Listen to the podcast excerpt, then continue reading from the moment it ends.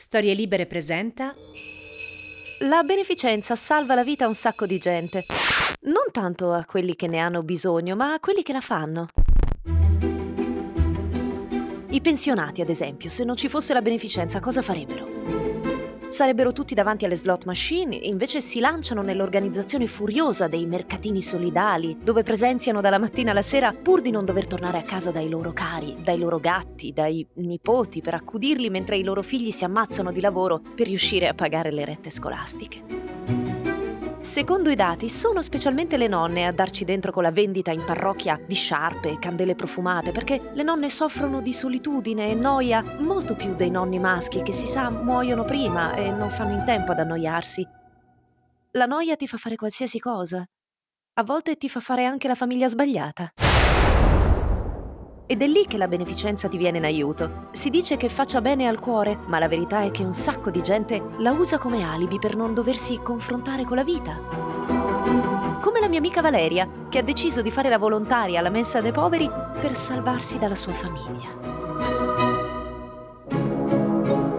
Sono Arianna Porcelli Safonov, scrivo cose tristissime che fanno ridere. E vi racconto 5 storie di eroi che ce l'hanno fatta che sono riusciti a non passare il Natale in famiglia. Questo podcast si chiama Natale acido. Sono le favole di Natale che non vi hanno mai raccontato, perché hanno preferito far finta di niente. Mica se lo immaginava Valeria che sarebbe stato così complesso fare la volontaria alla mensa dei poveri, ma non aveva altra scelta.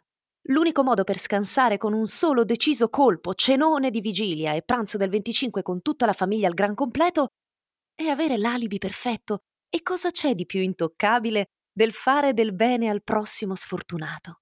Purtroppo però, alla mensa di città, il trittico festivo 24, 25 e 26 dicembre è ambitissimo per tante altre centinaia di persone che vogliono scappare dagli impegni familiari, sicché bisogna avere una pesante raccomandazione conoscere qualcuno, possibilmente un consacrato che sia a capo di qualche mensa dei poveri. C'è una lista d'attesa incredibile per poter servire pasti caldi ai barboni nei giorni festivi. Nessuno immagina che i barboni debbano mangiare anche nei giorni feriali, ma questo è un discorso che non ci interessa perché questo non è un podcast di buoni sentimenti.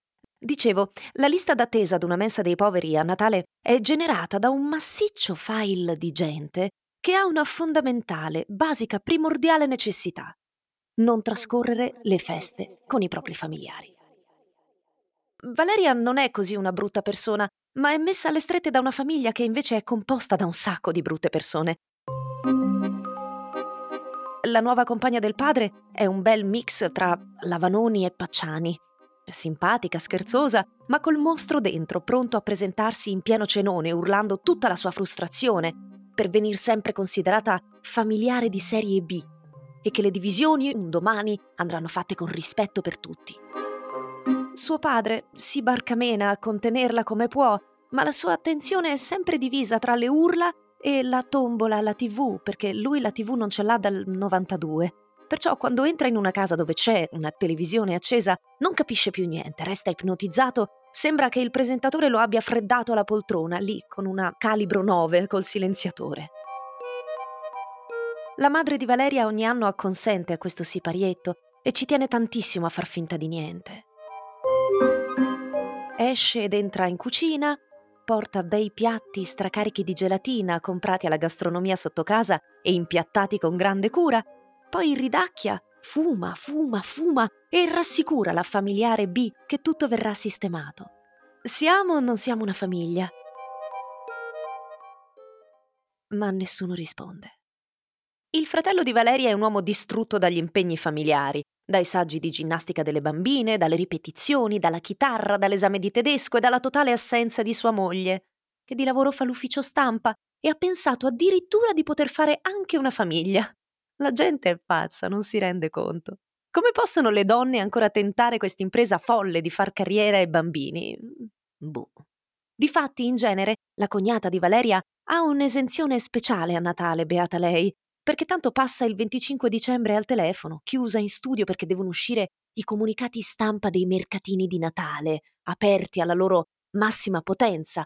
Quindi i suoi regali in genere li scartano le sue tre bambine, strappate per un pelo ai servizi sociali, e ciascuna con una diversa patologia di attenzione, apprendimento e tanti altri disagi, generati dal troppo benessere e dalla mancanza di affetto. Ma quello sulla mancanza di affetto è un discorso che non ci interessa perché questo non è un podcast di buoni sentimenti. Sia chiaro, non è che Valeria faccia i salti acrobatici all'idea di distribuire oltre 5.000 pasti in 36 ore.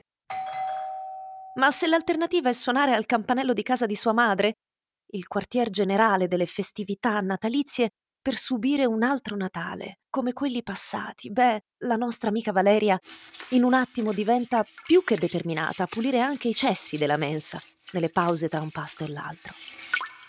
Valeria ha fatto gli scout per dieci anni, sempre controvoglia. L'idea di accendere fuochi nei boschi e montare tende di fortuna vestiti da piccoli balilla è un'idea che Valeria non avrebbe mai avuto, ma i suoi genitori sì, perché un figlio tenuto sempre molto impegnato è un figlio assente che non dà fastidio. Grazie agli scout, però, oggi Valeria ha ottimi contatti e quando dico ottimi, intendo il vescovo, non so se rendo.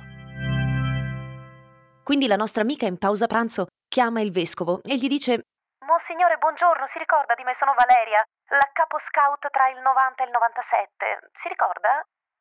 Mi mandava in Abruzzo con la colonia, in quel centro giovanile dove si facevano costruire le panchine per gli anziani. Ricorda? Che fondevamo anche il ferro e uno dei bambini perse un dito, ricorda? Il Benfanti, esatto, sì. Ascolti. E, e gli sviolina Valeria tutta una sceneggiatura da focolarina, in cui sostiene di aver ricevuto una grazia miracolosa e che quindi vuole assolutamente far ciò che ha promesso alla santa tal dei tali. Il vescovo cede quasi subito perché teme che di lì a poco possa arrivare il ricatto di Valeria di testimoniare in difesa del Benfanti, con cui la diocesi è in causa da vent'anni per quel benedetto dito mozzato. Così Valeria, con due telefonate, si piazza direttamente in pole position nella lista d'attesa della mensa, dove gravitano circa 700 senza fissa dimora. In due giorni, ai piani alti della mensa si sparge la voce che c'è una mandata dal vescovo e Valeria viene tolta di netto dalla lista d'attesa e contattata telefonicamente per essere inserita al servizio pranzi e cene dal 24 al 26 dicembre sera. La meraviglia! C'è sollievo e grande calma nella voce di Valeria quando comunica a sua madre che non potrà festeggiare con loro perché il bene chiama a servire. Sua madre neanche le chiede grossi dettagli, è commossa. La perfezione. Così Valeria il 24 dicembre alle 18 è tutta agghindata con il suo grembiule rosso e ha appena finito di sbucciare 8.000 cipolle e 220 mele perché i denti sono un bene di lusso e non tutti ne hanno diritto, quindi devono mangiarsi le mele sbucciate da qualcuno. Valeria è stata briffata dalla direttrice della mensa, una signora di 70 anni con l'energia di un ragazzino brasiliano di 12, la signora Katia. Katia ha una frezza fucsia sui capelli grigi, come usano ora le signore della sua età, ma soprattutto non ha mezzo parente, quindi ha fatto usucapione della più grande mensa della città e dirige volontari e fornitori come fossero gli alunni delle medie, dove ha insegnato italiano per oltre 40 anni, la signora Katia. I barboni la temono perché, quando è in servizio la signora Katia, non c'è nessuna chance di ricevere il bis, perché lei conta i chicchi di riso e sa esattamente quante fette di torta ha ricevuto questo o quel barbone durante la settimana. Se disgraziatamente uno dei barboni assegnati alla sua mensa non si presenta perché si è ubriacato o perché è andato a mangiare in un'altra parrocchia, Katia se la lega al dito col fil di ferro e tiene il muso al tizio per settimane, non c'è Natale o compleanno che tengano.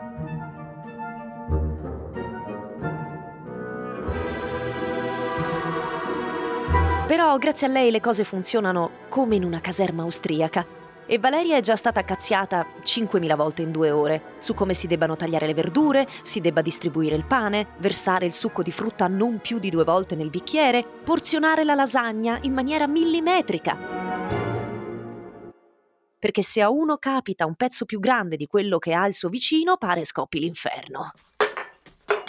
Tutti questi severi cazziatoni sono stati fatti a Valeria da Katia in persona, che fa la formazione ai nuovi e ne stronca l'entusiasmo davanti a tutti i 40 volontari che ovviamente godono a ogni cazziata.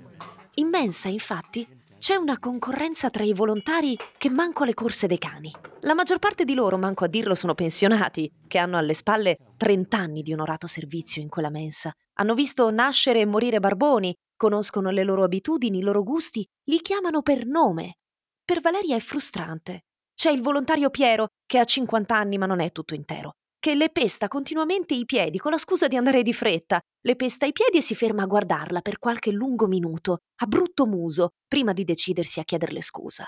Poi c'è la signora Angela, che pare debba battere il record di numero di pasti serviti. Record che lei detiene, eh, con i suoi 186 pasti distribuiti durante un solo servizio. Angela, per toccare tali vette, ha consumato 5.000 calorie in due ore e mezza quel 10 gennaio del 1995 e ha finito il suo turno dentro un'ambulanza, ferma fuori dalla mensa, per rimetterla in piedi. Ma ha battuto il record e non sarà certo disposta a cedere il suo posto, per cui durante tutto il servizio, al banco appena fuori dalla cucina dove vengono sistemati i vassoi da portare poi in sala, la signora Angela corre sul posto da un lato all'altro come una pallavolista e non manca un solo vassoio, lasciando Valeria lì con le mani in mano e la voce di Katia che dalle cucine la sgrida, le urla Sveglia! Un Natale severo, quello di Valeria, che lotta nel suo cuore contro la flebile voce che le sussurra ma non sarebbe stato meglio il pranzo a casa rispetto a questa massa di stronzi furiosi? Ma Valeria non cede. Gli anni di scout l'hanno resa impermeabile e sempre disponibile. Ai tavoli bisogna ricordarsi le diete di tutti i barboni, perché pure i barboni ormai seguono le diete. Ci sono i musulmani, i celiaci, i vegetariani. Ci sono quelli che domandano il vino, ma non lo possono avere perché meglio di no. Ci sono quelli che svuotano nella borsa il cestino con la frutta e rompono il cazzo dicendo che lo hanno già trovato vuoto e ne vogliono uno pieno. Perciò Valeria corre avanti e indietro tra la sala e la cucina e ha i piedi a fuoco perché Piero glieli pesta ogni volta che può e pesa 120 kg. Non so se è stato detto. A lui sì che farebbe bene la mensa dei poveri. Valeria ha difficoltà a porzionare la lasagna perché le diventa una pappa ignobile nell'unico vassoio che è riuscita a strappare dalle mani di quella stronza della signora Angela, mentre la vecchia viene distratta da un altro volontario che le chiede la cortesia cristiana di aiutarlo a spremere 6.000 arance. Dice proprio cortesia cristiana e Angela vede che tutti hanno visto e sentito, quindi non se la sente di rifiutare di fare cortesie cristiane e così molla il colpo al banco dei vassoi augurando con gli occhi a Valeria morte prematura e violenta. A quel punto Valeria schizza in pole position, che quasi diresti che è raccomandata dal vescovo per stare lì impoltronissima, e si mette a porzionare la lasagna per poterla servire, ma provate voi a porzionare una roba caldissima, piena di besciamel, con gli stessi centimetri di perimetro uguali identici per tutte le porzioni. Provateci voi. Ma non se venite da un alberghiero, provateci se avete studiato cinema come Valeria per capirne la frustrazione. In pochi minuti, infatti, la lasagna diventa un quadro cubista e la signora Katia svalvola come mai prima, imprecando cose turpi perché le bestemmie non sono proprio nel DNA di certa gente. Ma lei impreca come il caprone in persona e tutti i barboni si girano e i volontari si frizzano come se fossero stati presi alle spalle con un taser. In mensa regna un silenzio terribile mentre la signora Katia urla e Angela dalle cucine mentre sta spremendo le arance ha un sussulto di piacere e dice tra sé e sé Buon Natale, brutta stronza. Katia si lancia fuori dalla cucina verso Valeria e le dice un sacco di cose terribili. Dice cosa accade quando il cibo viene così massacrato dall'incuria, dal vizio, dall'approssimazione, che sono strumenti maledetti, e qualche barbone inizia anche a prendere le sue parti, perché immagina che così si possa ottenere la doppia razione, ma anche perché Katia è il capobranco, quindi si crea quella polverina minacciosa tipica di quando gli animali stanno per saltarsi addosso e tutti prendono le parti del più forte. Una barbona inizia a battere col pugno sui tavoli e in una manciata di secondi ci sono 700 pugni sui tavoli, tipo tamburo dei cannibali.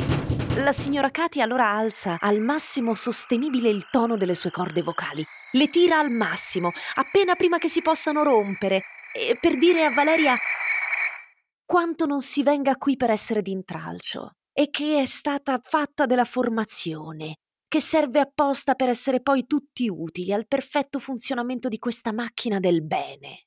E lo grida come se stesse leggendo una sentenza di morte. come se dovesse dire qualcosa ad uno che sta su un elicottero affacciandosi dalla finestra. Lo grida così. La signora Angela non resiste. Lascia azionato lo spremiagrumi e corre ad affacciarsi al bancone per poter fare il pieno di godimento. Arrivano i volontari da tutte le sale per poter assistere alla cazziata massima della cena di Natale. La mensa dei poveri prende i colori dell'inferno. Valeria è davanti alla sua lasagna avanguardista e davvero non sa come gestire questa cosa assurda, questa violenza reiterata in un luogo dove si fa del bene, ma lo si fa facendosi molto male. Che poi è quello che accade esattamente nella sua famiglia. A quest'ora a casa dovrebbero essere ancora gli antipasti. Appena pensa a questa cosa si fa subito Natale e negli occhi di Valeria si accendono due piccole fiammelle e nella sua testa risuonano bellissimi canti di voci bianche, scandinave.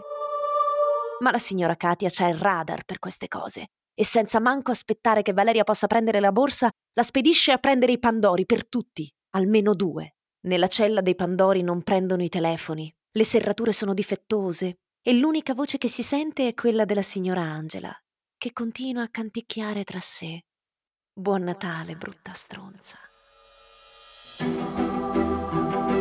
Oggi vi ho raccontato cosa accade quando per sfuggire ad un inferno si cade in un posto se possibile ancora peggio.